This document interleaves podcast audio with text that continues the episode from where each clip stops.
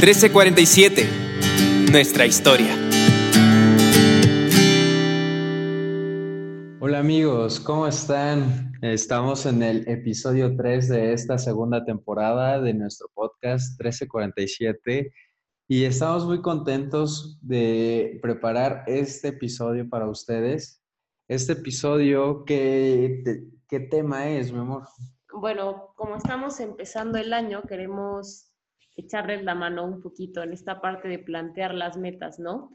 El episodio se llama ¿Y tú qué vas a lograr este 2021? Y bueno, primero que nada es, no es que quieres lograr, es que realmente vas a lograr, ¿no? O sea, que sea algo que te plantees y estés seguro y convencido de que quieres y vas a hacer. Creo que estos momentos, estas fechas nos ayuda mucho a planear nos ayuda mucho a darnos cuenta qué nos sirvió, qué nos sirvió en el del año pasado y qué queremos cambiar. Eh, también importante es si algo te funcionó, bueno, síguelo haciendo, muchas felicidades. Y si algo no te salió bien, bueno, pues es la oportunidad de empezar de nuevo, de poder reinventarte y, y seguir adelante. Entonces, bueno, yo sé que eres una gran coach, entonces nos puedes ayudar un poquito más sobre el proceso de establecer metas. Sí, miren, es súper importante que primero que, o sea, antes de empezar a establecer una meta, como que analicen realmente cómo se sienten en los diferentes aspectos de su vida, ¿no? Entonces, les voy a ir diciendo como lentamente para que puedan anotarlo por ahí si tienen una hojita. Y bueno, eso lo pongan en una lista, en un círculo, en una gráfica, lo que ustedes quieran. El chiste es que se pongan una calificación del 1 al 10, siendo 10 obviamente lo, lo más alto y lo mejor, de cómo se sienten en cada uno de estos aspectos, ¿no? Esto se llama la rueda de la vida. Y con base en esto, ustedes van a poder determinar, ¿sabes qué? Yo creo que en la parte de desarrollo personal siento que estoy en un 2, entonces creo que aquí tengo oportunidad de hacer algo. ¿Por qué no entramos al detalle en cuáles son estos componentes de, la rueda de la vida y nos puedes ayudar dando a lo mejor un ejemplo y empezamos con el primero? Vale, les voy a ir leyendo y de por sí en esta semana también les vamos a subir un post con la rueda de la vida para que la tengan a la mano, ¿va? Entonces, primero va la salud. O sea, del 1 al 10, ¿cómo te sientes tú de salud? ¿Crees que podrías empezar a hacer más ejercicios? ¿Sabes que estás físicamente activo? ¿Sientes que podrías invertir un poco más en tu alimentación? ¿Qué podrías cambiar de hábitos para mejorar tu salud? Ese sería como un, un aspecto, ¿no? Ok, tal vez podría ser quitar un vicio, eh, no sé, buscar llenarnos de, de, actividad física, ¿no? Exacto. Puede ser lo que, lo que ustedes consideren que que les falta o pueden decir, ¿saben qué? Yo en salud me siento al 100%, en esta área no necesito trabajar, ¿va? Ok. Después tenemos la parte de carrera, o sea, tú, ya sea si estás estudiando o si eres profesionista, ¿cómo te sientes con esto? Ok, yo creo que en la carrera podemos verlo de la siguiente manera. Si eres estudiante, eh, hay diferentes etapas de, de, la vida. Una es qué carrera quiero estudiar. La segunda es eh, si es que está pensado y está dentro de tus posibilidades irte a un intercambio o, qué especialidad vas a tener dentro de tu carrera. Y por último, ¿qué vas a hacer al terminar tu carrera? Si vas a emplearte con una empresa o vas a empezar tu, tu negocio propio, tu propia empresa, ¿no? Y te sientes cómodo en el puesto que tienes, crees que puedes capacitarte un poco más. O sea, digo, estos son solo ejemplos, pero cada quien en cada uno de estos aspectos, pues, sabe qué es lo que, lo que considera que le hace falta o en dónde se siente pleno, ¿no? Perfecto. ¿Cuál es el siguiente componente? El siguiente componente son las finanzas o la economía. Entonces creo que ahí tú nos puedes decir un poquito más. Bueno, es saber que cómo están tus ahorros, cómo están tus deudas, que no te sientas agobiado cuando estés hablando de temas de dinero. Y bueno, si tú tienes, aquí yo le sugiero que se planteen una meta de cuánto dinero quieren tener ahorrado o, y, y, ese dinero para qué lo quieren utilizar, ¿no? Cada quien tiene diferentes motivaciones y creo que no es el momento para entrar tanto a detalle. Bueno, después tenemos la parte de diversión y ocio. O sea, ¿qué tanto tiempo dedicas a hacer esas cosas que te gustan? Eh, a darte tiempo para descansar, para tal vez ver una película, para salir al cine, cosa que en estos momentos no se puede, pero bueno. Bueno, un autocinema. no, pero para, para hacer esas cosas que te gustan. Sabemos que pues estamos en momentos que son complicados en ese aspecto, ¿no? Que no podemos tener el mismo, pues lo, a lo que estamos acostumbrados de salir, pero creo que ya todos nos hemos vuelto bastante creativos en el tema de, de hacer cosas a distancia en casa, entonces, bueno, a lo mejor es empezar a aprender algo nuevo, a hacer, eh, desarrollar un hobby, empezar a pintar, a armar rompecabezas, no sé, son, son algunas ideas que, aprender a cocinar. Tal Exacto, ahí tienen varias opciones. Otra, bueno, el siguiente aspecto es relaciones personales y relaciones de pareja, si es que tienen pareja, y si no, pues relaciones eh, que tengan con eh, pues, con otras personas, exacto. Entonces, ¿cómo va tu relación con tu pareja? ¿Cómo te sientes? ¿En qué aspecto te gustaría que crecieran? Em, ¿Hay algún plan que tengan juntos y han visto cómo lo van a lograr? Sí, eso está, está muy padre. A lo mejor también si ya están viendo que las cosas se están poniendo serias, en, en qué momento van a, profundizar un poco más sobre su relación o si ya están comprometidos, seguramente ya tienen una fecha o algunos planes para empezar a hacer la boda. Y para los que están solteros, a lo mejor buscar eh, frecuentarte con, tus amigos a través de Zoom, a través de otras plataformas, pues porque es importante mantener el contacto, pero bueno, sabemos la dificultad que ahorita tenemos por el coronavirus. Y bueno, otro aspecto es la parte del desarrollo personal, que aquí entra esta parte que decía Sam, ¿no? De poder aprender tal vez un idioma, eh, algún diplomado, un curso que te ayude a, crecer en, pues, en tu desarrollo personal, ¿no? O sea, desarrollo personal a veces viene de la mano con diversión, pero es algo que te haga crecer y que te sirva para el resto de tu vida. Y no necesariamente es algo que, que te divierta, pero es, es algo que, que, te va a ayudar en un futuro, ¿no? Nada más para hacer la diferencia. Y bueno, luego tenemos a la parte de familia, o sea, cómo está tu relación con tu familia, ¿no? Eh, sientes que la comunicación es buena, que dedicas tiempo suficiente con ellos, que hay algo que puedas cambiar, Sí, a lo mejor mm, hablarles más seguido si no viven en la misma ciudad. Eh, bueno. Tener un detalle, o sea, como cositas, ¿no? Ayudar en la casa, etc. Y por último están los amigos, ¿no? O sea, ¿cómo consideras que está tu círculo de amigos? ¿Los cuidas, los frecuentas, los procuras? ¿A dónde te están llevando esos amigos también? O sea, como hacer ese análisis de decir, bueno, siento que mi círculo de amigos me hace crecer, me hace mejor persona o al contrario. Y yo creo que en esta etapa que tuvimos de coronavirus, pues nos hemos dado cuenta cuáles son los verdaderos amigos, cuáles son los que eh, les marcas y parece como si el tiempo no hubiera pasado, eh, o cuáles eran tus amigos porque los veías todos los días en el mismo lado, pero ahorita que ya no los ves, pues ni se aparecen. se aparecen, ni te acuerdas de ellos. Eso está, está interesante, hacer ese análisis y, como bien dice Andrea, ¿no? Hacia dónde te están llevando con sus opiniones, la forma de cómo actúan y cómo hacen las cosas. Y bueno, para esto sí tómense un ratito, ¿no? Sálganse al jardín o a su lugar favorito, tómense un cafecito, pongan música y agarren de verdad una libreta y escríbanlo, ¿no? Cómo se sienten en cada una de las áreas. Y una vez que hayan hecho eso, ustedes solitos se van a, dar cuenta, ¿no? En dónde quieren trabajar. Y pues plantense, podría ser una meta para cada área, que se me hacen demasiadas, pero eh, tantas como ustedes quieran. Yo les aconsejo que elijan cinco y si para la mitad del año tal vez ya cumplieron esas cinco, pues entonces vuelvan a evaluar esta rueda de la vida y elijan otras cinco metas.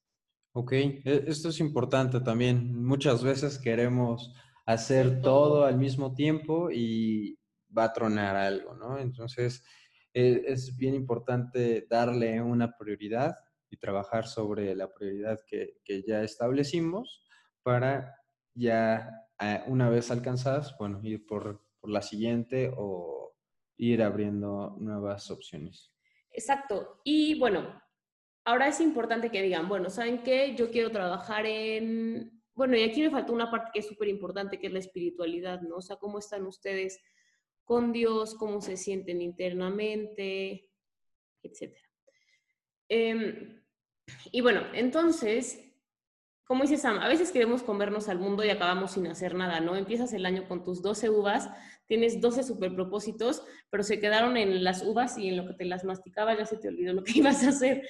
Entonces, por eso es importante que lo anoten y que una vez que elijan, hagan metas que sean concretas, ¿no? O sea, que ustedes las puedan medir, que sean alcanzables, que no sea ni algo tan fácil ni algo tan difícil que no vayan a poder lograr.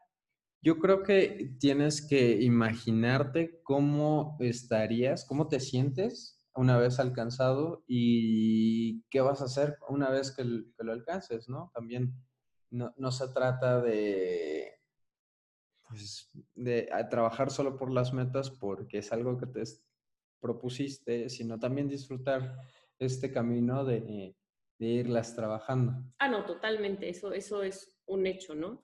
Entonces, cuando ustedes escriban su meta, debe ser una meta medible. O sea, que ustedes puedan decir, ¿sabes qué? Yo quiero lograr, voy a poner un ejemplo muy, muy X, pero creo que es bastante gráfico, ¿no? Algo, con algo con el ejercicio, que es lo más común. Bueno, así de que voy a tener cuadritos de aquí al verano, ¿no? Que son metas bastante comunes. Entonces, a ver, primero debes de preguntarte, ¿acaso hago ejercicio? O sea, no esperes tener cuadritos en cinco meses si hace un año no pisas un gimnasio o no agarras una pesa, ¿no? Entonces, primero es, bueno, a ver, ¿con qué voy a empezar? ¿Y cómo lo voy a medir? Entonces, puedes decir, bueno, a ver, primero voy a proponerme hacer un entrenamiento tres veces a la semana por 30 minutos, ¿no? Ok. El chiste es que ustedes se comprometan, digan, ¿sabe qué? O sea, nadie los está obligando a hacer la meta, entonces es de ustedes el tiempo y ustedes son dueños de cómo lo van a organizar. Entonces, ok, tres veces a la semana, ¿qué días vas a elegir y en qué horario, no? Ok. Entonces, yo pienso la meta, me veo en dónde estoy parado y hacia dónde quiero llegar. Eso es lo que nos estás también, no sé si nos puedes explicar un poquito más sobre, hay una metodología que me, has, me has mencionado y me has ayudado mucho, eh, que son las metas SMART por sus siglas en inglés, pero si nos puedes explicar qué se trata cada una de esas. Bueno, SMART es la como la abreviatura en inglés, pero en español para que se les quede como en la mente se llaman metas Marte. Entonces, lo primero es que les digo, es medible, ¿no? Entonces ya, quedamos en los días en que ibas a hacer. Luego, es alcanzable, o sea, a ver, ¿tienes alguna lesión que te impida realizar ejercicio? No. ¿Tienes pesas en tu casa? Sí. ¿Tienes el tiempo para hacer el ejercicio? Y ese se hace, ese no es de tener o no tener, ese se hace, ¿no? Eh, y ya, o sea, punto. Entonces, sí lo puedes alcanzar, tienes todos los recursos para poderlo realizar. ¿no? Luego que sea retadora, es lo que les decía hace rato, ¿no? O sea, que no sea algo que sea así como piece of cake, ni algo que digas, no manches, está súper complicado. Si me dices, es que yo quiero subir el Everest el año que entra, pues chavo, no creo que en un año puedas entrenarte para subir el Everest, ¿no? Okay. Entonces, que sea retadora, que te saque de esa zona de confort, pero que no sea tan, tan retadora que caiga en que sea imposible, ni que te, así como que te frustres o te paralices porque no la puedes lograr. Justamente llegaste a esa parte, ¿no? Es buscar el justo medio es algo que no te lleve a una parte donde te empieces a enojar porque no lo estás alcanzando. Y bueno, vamos con la siguiente.